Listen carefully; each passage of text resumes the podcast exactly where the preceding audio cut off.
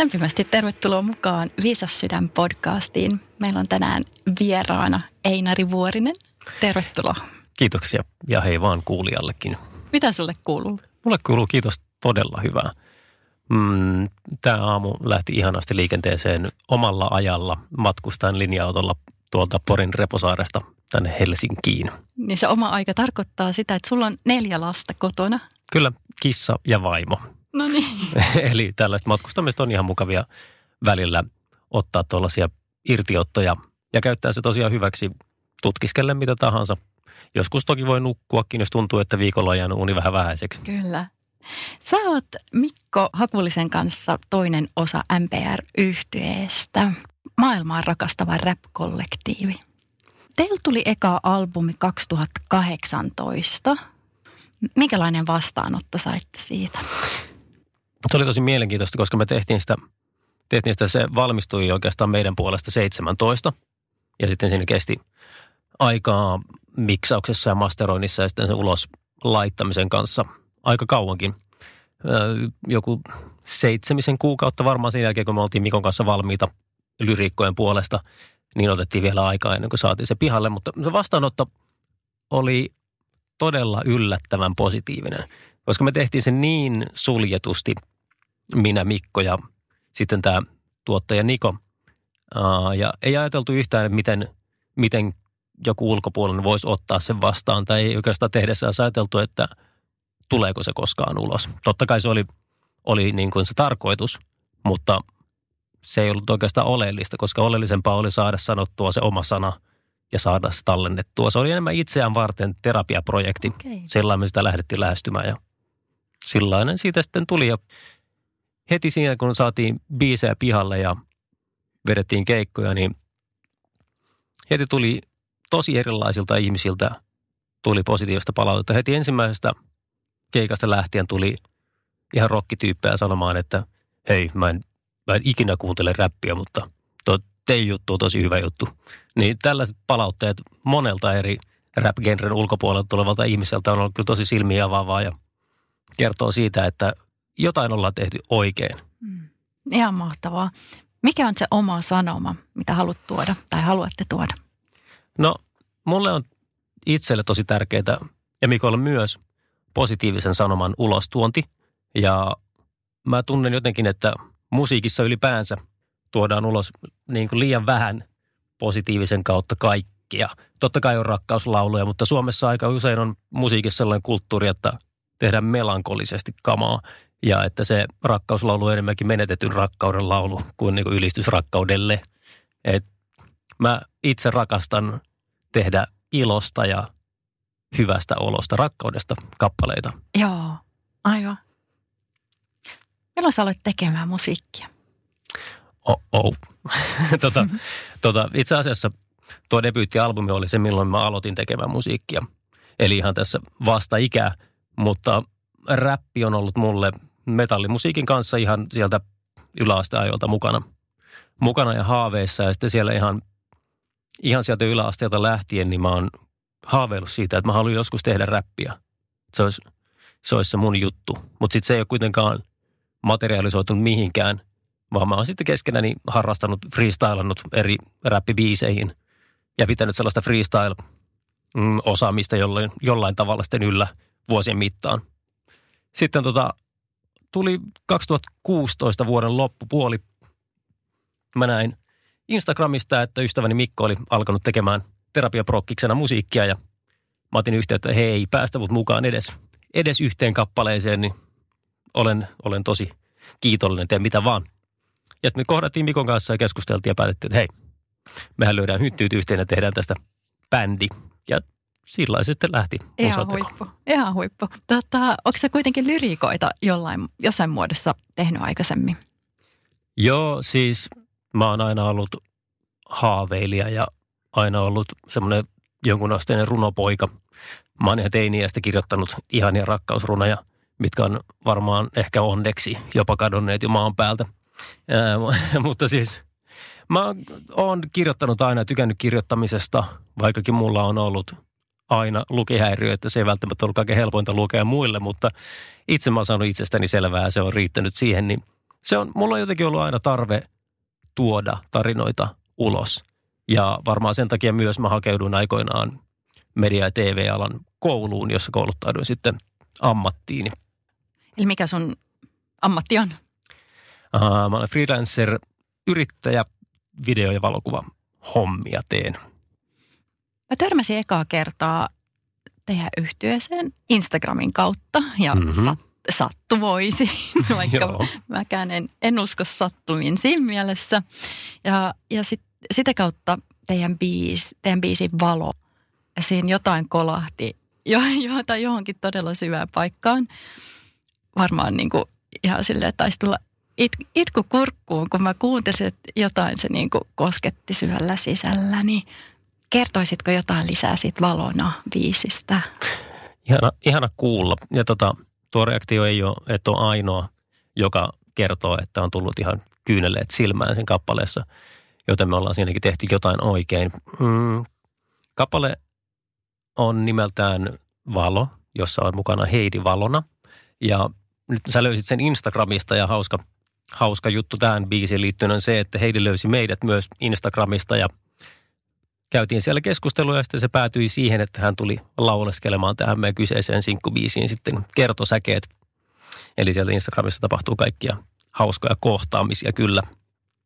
Aika monitulkintainen kappale kuitenkin, että siinä saattaa kuulla ihmiset eri asioita ja me Mikon kanssa myös väritetään vähän eri kulmasta sitä valo, valokuvaa, mitä siinä luodaan. Ja Heidi sitten omalla, omalla kantiltaan taas uudestaan. Mä kysyisin, että miten sä koit sen biisin? Joo, no siinä oli yksi kohta ja se oli ihan siinä alussa. Ja siinä lauletaan näin, että pitää meinata hukkua monta kertaa ennen kuin huomaa kauniin auringon kääntyvän kohti mua suoraan. Kyllä. Ja se aurinko, sen mä koen, että se on se valo. Kyllä.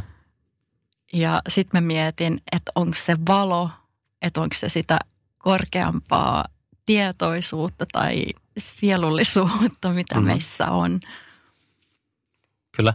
Ihan siis se, miten ihminen kokee valon, määrittää aika paljon sitä tunnetta, mikä, minkä tämä kappale varmasti myös aiheuttaa. Ja yksinkertaistettuna, yksinkertaistettunahan sen voi lukea rakkauslauluna ihmiselle, ihmiseltä ihmiselle. Uh, tuo Mikon alkulyriikka, mikä tuossa on, niin se, se on monitulkintainen. Se voi olla Jumala tai se voi olla se rakas henkilö tai se voi olla tunne sisällä. Se voi olla mitä vaan, miten se halukaan lukea se, että me naulattaisiin Mikon kanssa johonkin tiettyyn, tiettyyn kehykseen, niin se, se ei tee oikeutta sille kappaleelle. Ja sitten mä kuuntelin ne Mikon, Mikon sanat läpi ennen kuin loin omaan ja päätin, että mä, mä lähden kirjoittamaan erilaisesta valon kokemuksesta sen omani, mutta kuitenkin niin, että siitä saattaa löytää sitten jonkin muunkin kulman, mitä mä siitä tarjoilen. Kerro, mikä on sun oma näkökulma valoon? No, valo on mun näkemykseni mukaan ainakin tässä hetkessä nyt. Valo on voimaa, rakkautta, jotain, jotain enemmän kuin se valo, mikä me pystytään silmillämme havaitsemaan. Valo voi myös olla palo sisällä, pakottava tarve tehdä jotain on myös valoa ja sitten taas se tukahduttava tunne rinnassa. Esimerkiksi rakastumisen aikaan on myös paloa ja on myös sitä valoa. Valo mä koen jotenkin jumalaisena, mutta sitten taas nyt, ettei joku siellä satuta itseään tähän jumalasanaan, niin mä en itse, itse lue itseäni mihinkään uskontokuntaan uskovana. Ja sanat on kömpelöitä määrittämään asioita, mutta siis jumalallinen voimakas, suuri, ihmisen ulkopuolella oleva, miten se haluakaan mm. sitten ilmoittaa. Valo on kaikkea sitä. Joo. Yksi sana, mitä mä oon ehkä viime aikoina törmännyt, aika hyvä tämmöinen vertaissana sille J-sanalle. Kyllä. On kvanttikenttä. Wow. Se menee, se menee mulle vähän yli, kun se menee niin pitkälle tuonne tieteen puolelle, mistä mä en tiedä mitään. Niin mä menen me mieluummin tunteella kuin tieteellä. En mäkään tiedä, mutta mä, mun mielestä se on hyvä selitys. Ja semmoinen jävä kuin Joe Dispenza käyttää sitä jonkin Joo, verran. Kyllä, arvostan, arvostan herraa. Kvanttikentästä en tiedä sen enempää. Voi lainata. Mutta kaikki, kaikki, kaikki on samaa. Kaikki on samaa. On. Maailma, universumi, Jumala, kvanttikenttä, mm. suurempi voima, mm. olkoon se vaikka valo. Olisiko se, se kvanttikenttä tai se valo niin kuin yhtä lailla kuitenkin sisällämme kuin jossain ulkopuolella? Mm. Niin, kvanttikentästä tai muistakin tällaisista olomuodoista, niin se on ehkä yhtä paljon sisällä kuin ulkopuolellakin. Mm. Että se, että meissä kaikissa on se sisäinen valo, joka joko näkyy tai ei näy, riippuu ihan mielentilasta tai päivästä, niin tota, se on myös ulkopuolella, mutta se, se, että se on sisällä ja ulkona, tarkoittaa myös sitä, että me jokainen löydetään se valo myös pimeyteen, sellaisen kolkkaan, missä sitä ei oikeasti fyysisesti välttämättä ole tai henkisestikään ole. Ja taas toisinaan me saatetaan löytää se ulkopuolelta ja se sytyttää sen meidän valon sisäpuolella. Mm, aivan, aivan. No sitten jos on siinä pimeydessä, että et mieli on tosi tumma, mm. niin miten sen valon, miten se valo pääsee sinne? Aika, aika auttaa. Tota, se, se on niin vaikeaa siellä pimeydessä kulkevalle, varjoissa elävälle selittää, vaikka ratkaisu olisi tosi yksinkertainenkin, mikä olisi se avain, että saa avattua sen lukossa olevan oven, jonka takana se autuus sitten makaa. Itsekin nuorena aikuisena kahdenkympin hujakoilla olin aika syvästi masentunut ja no tosi, syvä, tosi syvästi ja jopa itsetuhoisuuteen saakka. Ja nyt kaksituhattaseitsemäntoista burnoutin kautta koin taas vähän masennusta. Vähän voidaan jättää pois, mutta niin, niin se, että silloin kun ihminen kokee syvää surua tai syvää synkkyyttä, niin ei siihen, toinen ihminen ei voi sanoa, että hei, katso nyt, tämä maailma on oikeasti kiva paikka, että sä, sä nyt vaan niin oot tuolla omassa pimeässä nurkassa, sä tuut pois sieltä. Kun se ei mene niin, ihmisen tarvitsee itse löytää se valo ja mitä se sitten siinä pime, pimeimpään kolkkaan löytyy, niin se tarvitsee, ihminen tarvitsee aikaa ja uskoa. Eikä nyt puhu sitä J-sanan uskosta, vaan uskoa parempaan, uskoa parempaan huomiseen ja siihen, että itsestä löytyy enemmän, mitä siinä hetkessä näkyy. Mutta uskoako siihen siinä hetkessä, kun on siellä pimeydessä, niin ei välttämättä. Siihen voidaan tarvita ulkoisia virkkeitä. Joku toinen ihminen saattaa auttaa ihan vaan läsnäolollaan tai mikä ikinäkään pienikin Pienikin muutos pimeässä elävälle saattaa sytyttää kipinän, joka sitten rojahtaa mm. suuremmaksi. Mutta sen ei aina tarvitse olla, tarvitse olla ulkopuolista. Mulla on itse asiassa itsellä sellainen kokemus just tuosta burnoutin ajasta kaksituhattaseitsemäntoista. Mä lähdin silloin vipassana meditaatioretriitille Ruotsiin. Ekaa kertaa musta tuntuu, että mä tuun hulluksi, jos mä en pääse sinne. Ja se oli vähän rajoilla, että kannattaako sinne mennä, jos mieli järkkyy, niin kovasti sitä ei suositella. Joo. Mutta mä tunsin, että se on tehtävä, että mä en, mä en selviä. Meidän niin kuin elämä siinä muodossa ei selviä, jos, jos mä sitä tee. Ja siellä sitten, kun sai olla itsensä kanssa ja tutkiskella, niin sieltä mä löysin taas maan jalkojeni alle ja pilvet alkoi väistämään näin valovertauskuvallisesti. Mm. Niin se, se oli se aika, jota mä tarvitsin, tarvitsin silloin. Mutta en mä sano, että se kaikille mielenterveyden tai minkään muun tota, vaikeuden kanssa kamppaileville on se ratkaisu, että sä lähdet hiljentymään kymmeneksi päiväksi. Mutta mä sanoin, että se tekisi aivan jokaiselle ihmiselle todella hyvää. Mutta se ei välttämättä ole se ratkaisu, joka, jonka sä tarvitset kuitenkaan siinä. Aivan. Et se, niin, mikä se vastaus sitten olikaan? Että miten, miten se valo löytyy, jos on niin kovin kovin synkkää? Mä itse, itse löysin, ensin silloin kun mä olin masentunut nuorena, niin silloin se mun valo tuli, tuli toisen ihmisen kautta. Mä koin, että okei, mua sittenkin voi joku rakastaa. Mä olen sittenkin jonkun arvoinen. Se tuli mun ulkopuolelta, vaikka se totta kai heräsi mun sisäpuolella se ymmärrys siihen, että hei, okei, tämä peli ei ollutkaan menetetty vielä. Että tässä on vielä leveleitä edessä. Ja, ja sitten taas nyt toisella kertaa se vipassana, mä avasin sen itse, itseni sisältä, mutta mä tarvitsin sen pysähtymisen ja mä tarvitsin sen paikan sille. Joo. Mutta molemmissa, mm-hmm. molemmissa se... Joo. Tulee kyllä sisältä, mutta miten se aukeaa, mistä se kipinä tulee, niin se on jokaiselle sitten hetkessä. Ja sitä ei välttämättä aina edes jotenkin tajua, että mistä se tulee. Tai mun kokemus on kans joku reilut kymmenen vuotta sitten oli kans masennus. Kyllä. Ja sitten tuli joku, se oli vaan yksi päivä joku kipinä mun sisällä. Ja tämä oli kans niinku aika synkkiäkin. Niin itse tuhoisia ajat, ei niin kuin mennyt konkretiaan, mutta aj- aj- ajatuksen tasolla. Ja sitten mä jotenkin pelästyin.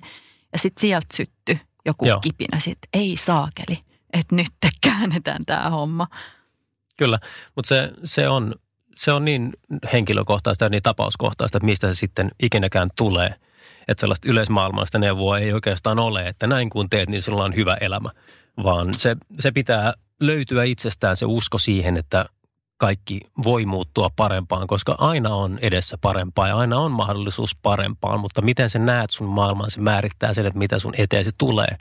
Jos sulla on hitsausmaski päässä, niin sä et kauheasti näe eteenpäin, mutta jos sä pidät silmät auki ilmaista hitsausmaskia, niin maailma on huomattavasti kirkkaampi, huomattavasti yksityiskohtaisempi, huomattavasti mm. paljon enemmän asioita, johon tarttua mm. ja mistä kiinnostua, mihin rakastua, mistä ei niinkään välittää suunnata huomiota muualle. Että se, se siis niin kuin jos, jos nyt sinä kamppailet siellä kuulija synkkyyden kanssa, niin älä kiirehdi, pysähdy, ota aikaa itsellesi. Se, se tulee eteesi, se mikä laukaisee kipinän sun sisällä, se tulee varmasti, kun annat sille aikaa. Ihanasti sanottu. Kiitos. Kokemuksen rinta äärellä. Koska siis nuorena silloin mulla ei ollut mitään uskoa siihen, että mun maailma voisi enää parantua. Totta kai se oli myös nuoren miehen kasvukipuilua ja muuta, mutta se oli niin synkkää, synkkää se elämä silloin ja oleminen. Mä en uskonut, uskonut, että mä pystyn enää tarttumaan ikinä mihinkään, niin sen kautta mä oon myös oppinut jo varhaisessa vaiheessa sen, että missään vaiheessa ei pidä luovuttaa, koska aina on mahdollisuus. Näin on, ehdottomasti. Mm, sä oot myös kertonut, että, että teidän biisit syntyy intuition kautta. Joo, näin ne tekevät. Ja tota, hauskaahan siinä esimerkiksi tuo eka, eka levy, kun tehtiin, oli niin, että me, ja toka levykin, mutta siis ensimmäisen levyn kanssa tehtiin niitä, me kuunneltiin niitä biisipohjia, joita me saatiin, ja sen mukaan me päättiin, okei, tämä kuulostaa, että tässä voitaisiin puhua tästä, ja tämä kuulostaa siltä, että tässä voitaisiin puhua tästä. Ja sitten muutama biisi siellä on, mitä me päätettiin etukäteen, mistä me halutaan puhua. Yksi oli, että me halutaan tehdä biisi ystäville, ää, joka on nimeltään Lähellä.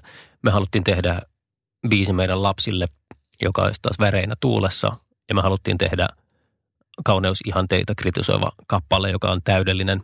Muut kappaleet sitten taas sai muotonsa sen musiikin, sen musiikin viedessä meidät. Ja samalla tavalla meillä on uusia demoja uuden levyn, uuden levyn varalle. Me lähdettiin niitä kuuntelemaan meren rantaan, laitettiin biisit soimaan ja fiilisteltiin, laitettiin silmät kiinni ja välillä tuijoteltiin merta ja sitten joo, tämä on ihan selvästi, tästä tulee tämä ja tämä tunne ja tämä on ihan ehdottomasti tämä, tämä kappale kertoo tästä ja tästä. Se, se jotenkin tuo musiikki mulle henkilökohtaisesti, ja huomaan myös, että Mikolle toimii samalla tavalla, että se rytmi, energia, se väreily, mikä siinä on, se jotenkin kertoo jo, että mitä mä haluan. Se laukaisee mun sisällä sen saman väreilyn ehkä, mutta siinä taajuudessa, miten mä sen koen, se löytyy, se vaan tulee mukaan. Ja sitten se yleensä myös toimii siinä ihan kivasti. Ainakin tähän mennessä tuntuu siltä. Eli kun se tulee sinne mukaan ne, ja se tunne tulee ja ne sanat tulee ja joskus joku puhuu sanasta download, että se tulee. Joo, downloadauksen. Onko tämä niinku joku tämmöinen tuttu fiilis sulle, että se tulee vaan jostain plumpsahtaa? Joo, siis kyllä siinä on tuttua. Se, kun mäkin olen harrastanut sitä freestylea sieltä ja hän teinistä lähtien, niin siinähän ei ole kauheasti aikaa ajatella, mitä sanoo, koska koko ajan tuottaa sanaa toisen perään, niin ei, ei jää liikaa tilaa sille, että mitä, mitä sitten tekisi seuraavaksi, vasta se pitää vaan mennä intuitiolla eteenpäin. Ja sama, samalla tavalla monessa, monessa kappaleessa, mitä on tehnyt, niin kun lähtee kirjoittamaan asiaa, niin sitten yhtäkkiä huomaa, että okei, mä kirjoitin sivullisen, että mistä tämä tuli. Että mä en, mä en kirjoittanut tätä, että tämä tuli mun lävitse. Että se, että tämä kuulostaa jopa hyvältä ja mä en tiedä, että miten mä päädyin tähän. Kuulostaa jopa hyvältä, pikku itsekritiikki siinä. mutta, mutta tosissaan se, että monta kertaa on käynyt niin, että mä oon huomannut, että okei, okei, mun käsittäin kyllä teki, mutta siis mä en tunnusta, että mä oikeasti ajattelen tämän läpi. Mutta pitääkö sun mielen tila olla sitten joku tietynlainen, että sä saat niinku yhteyden siihen sun omaan intuitioon? Totta kai se, se auttaa, kun on niin sanottu flow, flow-tila päällä, mutta sitten taas siihenkin pystyy jossain määrin kouluttautumaan tai pakottamaan itseään. Mutta kyllä sen, niin sen, se on ollut hauskaa huomata, että jonain päivinä vaan tuntuu siltä, että okei, nyt on pakko pistää läppäri auki, musa pyörimään ja mennä freestailamaan. Tuntuu, että nyt, nyt mulla on se olo, että voi tulla jotain. Ja silloin mulla on monta kertaa just tämmöisessä olossa. Mun on vaikeasta kuvailla, mikä se on, koska se ei oikein tunnu, se ei tunnu, se ei tunnu sanoina mun päässäni, se ei oikeastaan tunnu mun vartalossanikaan sen suuremmin. Että mä osaisin merkitä, että missä se tuntuu. Ei ole iso varvas, mikä pistelee vaan, niin se on jotain, jotain, jotain kokonaisvaltaista, mikä on mun, ei välttämättä edes mielessä, vaan mielen takana. Vaikea niin kuin selittää, mikä tunne se on, mutta silloin kaikki menee kohdilleen ja tulevan levyn kappaleen yhden kirjoitin myös pelkällä yhdellä freestyle-vedolla. Se oli nopein biisin kirjoitus, mitä mä oon ikinä tehnyt. Se nyt ei ole vielä ulkona, että sitä ei pääse kuuntelemaan, enkä voi sitä enempää mainostaa, mutta joskus siihen kirjoittamiseen, biisin kirjoittamiseen menee se kolmekymmentä sekuntia ja joskus siihen menee sitten sata Ai. kirjoituskertaa. Tuleeko se ikinä silleen, että sä oot vaikkapa suihkussa tai tekemässä jotain ihan muuta? Tuleeko se, voiko se tulla silloinkin? Totta kai voi. Ja, ja välillä on myös niin, että ei ole mitään fiilistä. Ja sitten kun lähtee just mun tapauksessa freestylaamaan, niin sitten huomaakin, että okei, tässä oli portti auki, että nyt, nyt tuli hyvää, hyvää tavaraa talteen taas. Hyvä, että lähdin leikkimään. Mutta siis niin kuin, niin tuleeko se jossain tulee? Ehdottomasti mä kannan aina muistiota mukana, niin mihin mä kirjoitan sitä, jos tulee lauseita tai pidempiä pätkiä, niin mä kirjoitan heti ylös, koska mä omistan aika huonon muistin pääkopassani, niin mun on pakko kirjoittaa kaikki ylös, ettei ne katoa. Ja myös sen takia, ettei ne katoa, vaan myös sen takia, että, että mä toistan itseäni liikaa. Että jos mä luulen, että mä teen tämän ensimmäistä kertaa, niin saattaa kyllä olla sadas kertaa, kun se sama asia Aina. tulee ulos. Joo. Siin, tota, mainitsit sen täydellinen biisin. Tavallaan kannustatte ihmisiä heräämään. Mitä herääminen tarkoittaa? Herääminen... Nyt tässä kappaleessa, kun kerrotaan heräämisestä, niin me herätellään ihmisiä ehkä näkemään uudelleen se, mitä meille kauneusihanteena tarjotaan. Näkemään se, että mitä, mitä itse on ja näkemään se, että se riittää.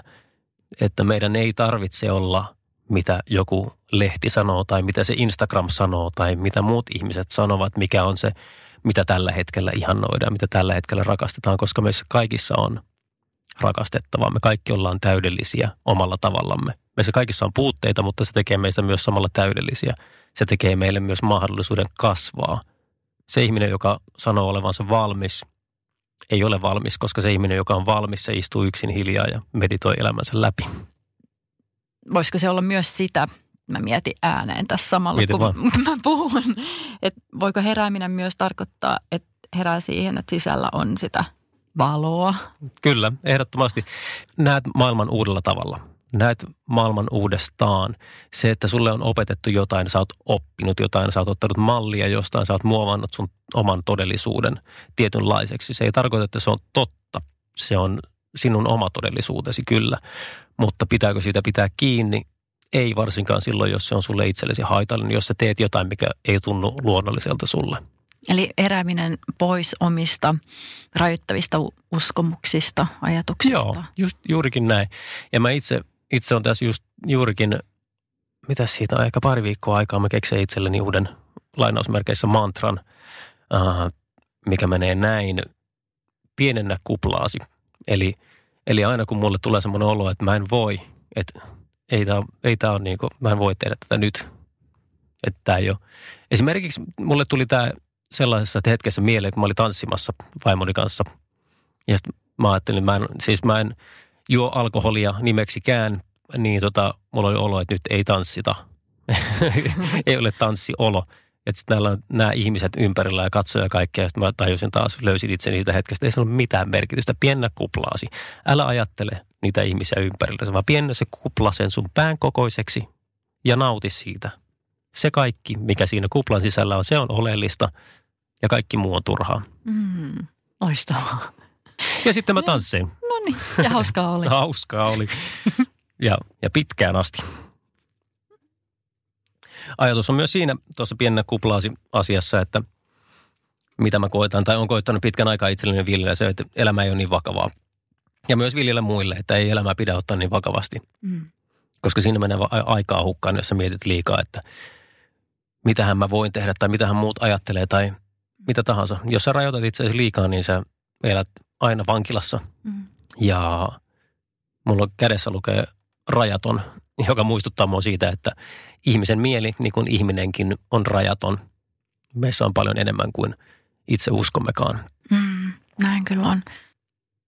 Mihin muuhun sä käytät intuitiota kuin musiikin luomiseen? Mä tykkään tehdä milloin mitäkin ratkaisuja ihan sen mukaan, miltä tuntuu. Et mä tykkään seurata, seurata aistimuksia, intuitiota, kuunnella sisäistä ääntä, miten sen haluaa ilmaista, mutta itse asiassa tuo sisäisen äänen kuuntelu soitin kauhean harhaanjohtava, koska ihmiset voi mieltää sen niin, että pitää kuunnella ajatuksia. Ja ajatukset sitten taas ei ole se sisäinen ääni, mitä pitää kuunnella, koska ajatukset saattaa aika usein otteeseen johtaa harhaan riippuen siitä, siitä tasosta, millä sä tällä hetkellä tallaat. Mutta joo, se, siis enemmänkin se on valppautta tuntea maailmaa itsessään ja ympärillään. Et mä voin ottaa pienikin merkkejä ympäriltä tai itsestäni, mikä vaikuttaa mun toimintaan ihan vaikka kaupassa. Ostanko raaputusarvan vai en? Se kertoo se hetki siinä tiskillä sen, että pitääkö se tehdä vai ei. Joskus se osuu oikein, joskus väärään. Mutta mä, mä pyrin koko ajan tekemään siitä tarkempaa, siitä mun intuitiivisesta toiminnastani ja koko ajan myös ylläpitää sitä niin, että mä en sulje pois asioita. Ja se voi olla niinkin yksinkertainen asia, että mä kuljen tuolla Helsingin katuja alaspäin ja mietin, että okei, mä oon menossa nyt tuohon kohteeseen, mutta tuosta pääsis suoraan, mutta mä menenkin tuosta vasemmalle ja sitä kautta. Että jos musta tuntuu, että mä poikkean polulta, niin mä poikkean polulta, niin se tekee, tekee elämästä uutta ja hauskempaa. Joskus mä lähdin kotoa pois ikkunasta ihan vaan sen takia, että ei kuljeta aina oven kautta. Ja sitten taas leikkaustyössä ja kuvaustyössä, mitä mä tein, niin valinnat on aika usein intuitiivisia. Että se, mikä tuntuu, tuntuu hyvältä, niin se yleensä toimii. Ja se tietysti pohjaa siihen, että siihen on ammatillinen koulutus, tietää mikä on oikea väärä kerronnassa ja tietää, että miten sitä oikeaa väärää pystyy venyttämään tai rikkomaan niin, että se toimii edukseen. Että jos nyt lähtee noviisi kuvaamaan kautta leikkaamaan ihan vaan fiiliksellä, niin se ei välttämättä näytä samalta, jos, jos sen tekee ammattilainen. Se, että kun sä ymmärrät, ymmärrät maailman, missä sä toimit ja uskallat kuunnella jotain muuta kuin sun ajatuksia, niin se tulee aika hauskoja. Hauskoja tapauksia. Mä tunnistan tuon kadulla, kadulla tallaamiseen, otetaankin sitten joku toinen tiehaara. Tota, onko tämä intuitio, onko se terävöitynyt vuosien varrella? On, ja se, siis se selkeästi selkeytynyt kyllä. Ja sitten sen myös huomaa, mä oon nyt käynyt kaksi kertaa siellä vipassana meditaatioretriitillä, niin niiden, niiden kokemusten jälkeen on niin auki, auki kaikelle ihanalle, mikä tässä kiireellisessä muka kiireellisessä elämässä menee aika helposti hukkaan, niin niiden jälkeen sitä jotenkin kokee maailman niin eri, erilaisessa sykkeessä, että silloin varsinkin huomaa, että asiat puhuu itselle enemmän kuin mm. mitä ehkä sitten, kun on muutama, muutama kuukausi kulunut, puoli vuotta, vuosi tällaista hiljentymisestä, niin sitten alkaa taas olla aika lailla samassa rytmissä, mitä mm. ennenkin. Tunneksä sen ihan fyysisenä tunteena intuition sun kehossa? Voi, joo, voisi sanoa, että kyllä. Et välillä siis se, mm, englanniksi puhutaan gut feelingistä, niin mä en sanoisi, että se tuntuu ainoastaan vatsaseudulla. Intuitio tai tällaiset, niin kuin, jos puhutaan merkeistä, jotka ohjaa tai antaa ohjata, niin se ei ainoastaan tunnu yhdellä alueella, vaan tietyt asiat tai eri, eri tilanteet voi tuntua eri tavalla. Ja osa niistä ei ole edes tuntemuksia, välttämättä vartalossa ne on fiiliksen vaihtumisia tai tai yhtäkkisiä huomion siirtymisiä muualle, tai sitten ihan ulkoisia virikkeitä, jotain, jotain arvaamatonta tapahtuu, tai jotain sellaista, mitä ei välttämättä olisi huomioinut, huomioinut aikaisemmin, niin senkin voi ottaa merkiksi siihen.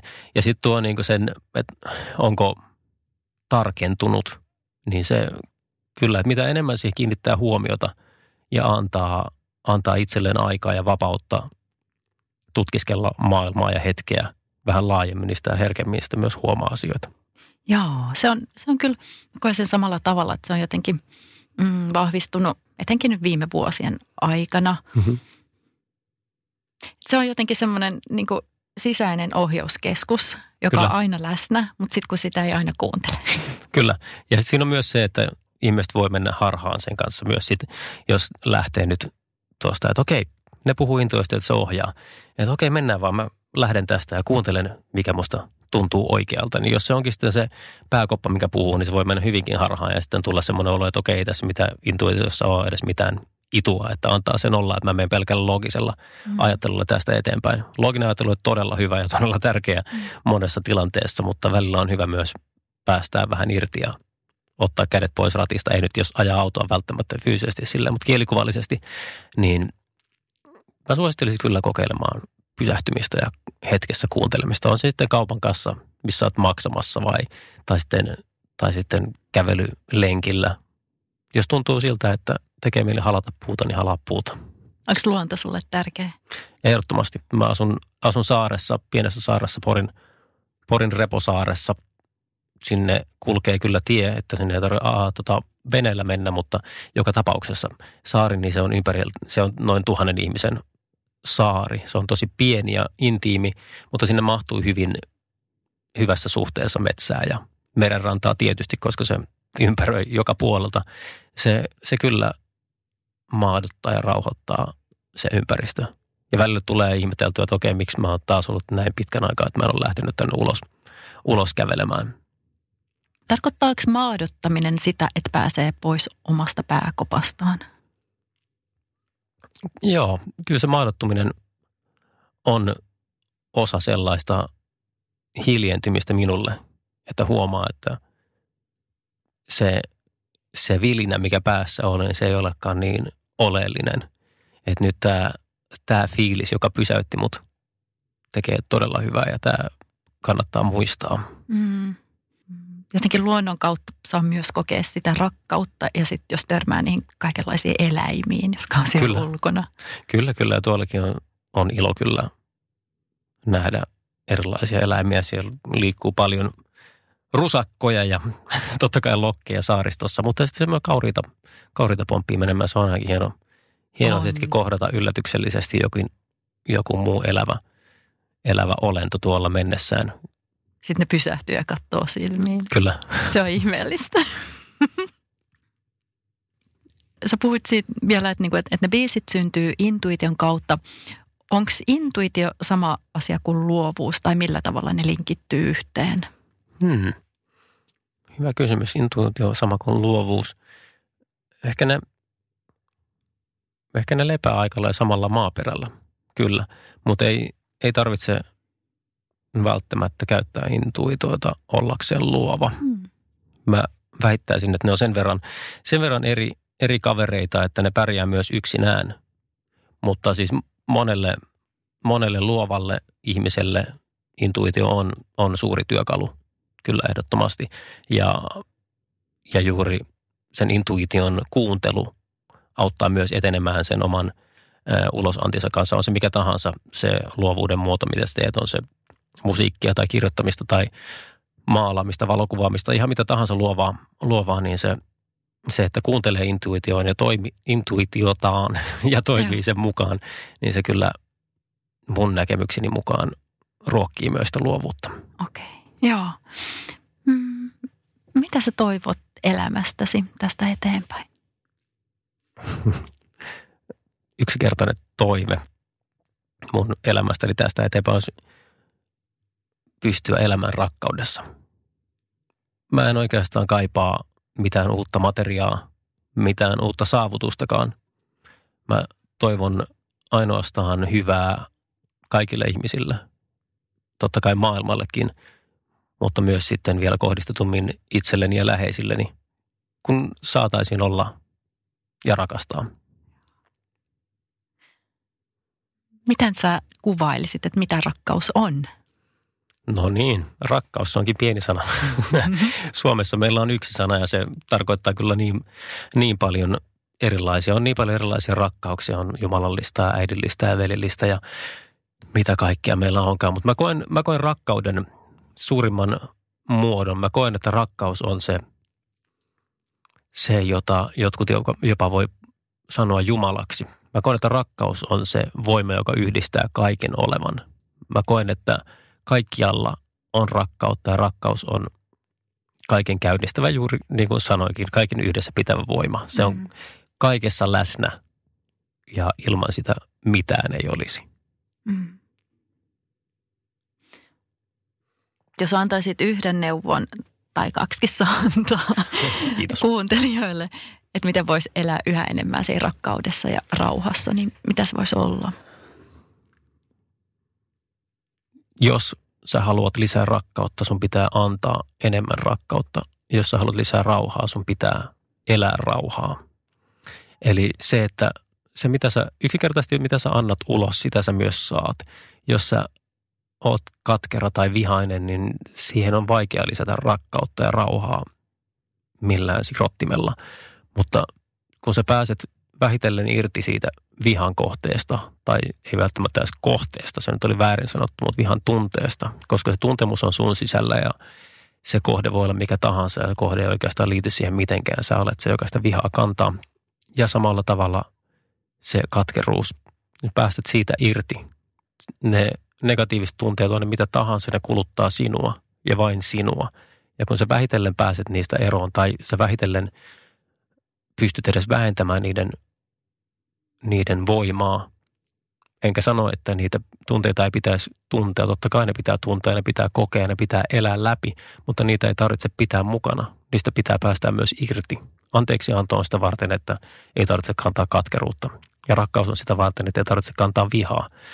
Ja sitten kun se saa konkreettiselle tasolle, kun sä ymmärrät, että sinä olet se, joka kärsii sitä negatiivista tunteesta, niin siinä kohtaa sä voit ottaa itsesi kiinni vaikka tilanteesta, joka saa sut suuttumaan tai muistaa jonkun ikävän tapahtuman menneisyydestä, joka edelleen pitää sua katkerana, niin sulla on se kuitenkin ohjaus siihen sun mieleen. Kunhan tunnistat sen, niin sä pääst lähemmäs sitä hetkeä, jossa sä olet valmis päästämään irti myös siitä. Ja kun vähitellen kouluttaa omaa mieltään irrottamaan näistä negatiivista tunteista, niin sillä tavalla pystyy lisäämään sinne väliin sitten sitä rauhaa ja rakkautta. Ihan mahtavaa.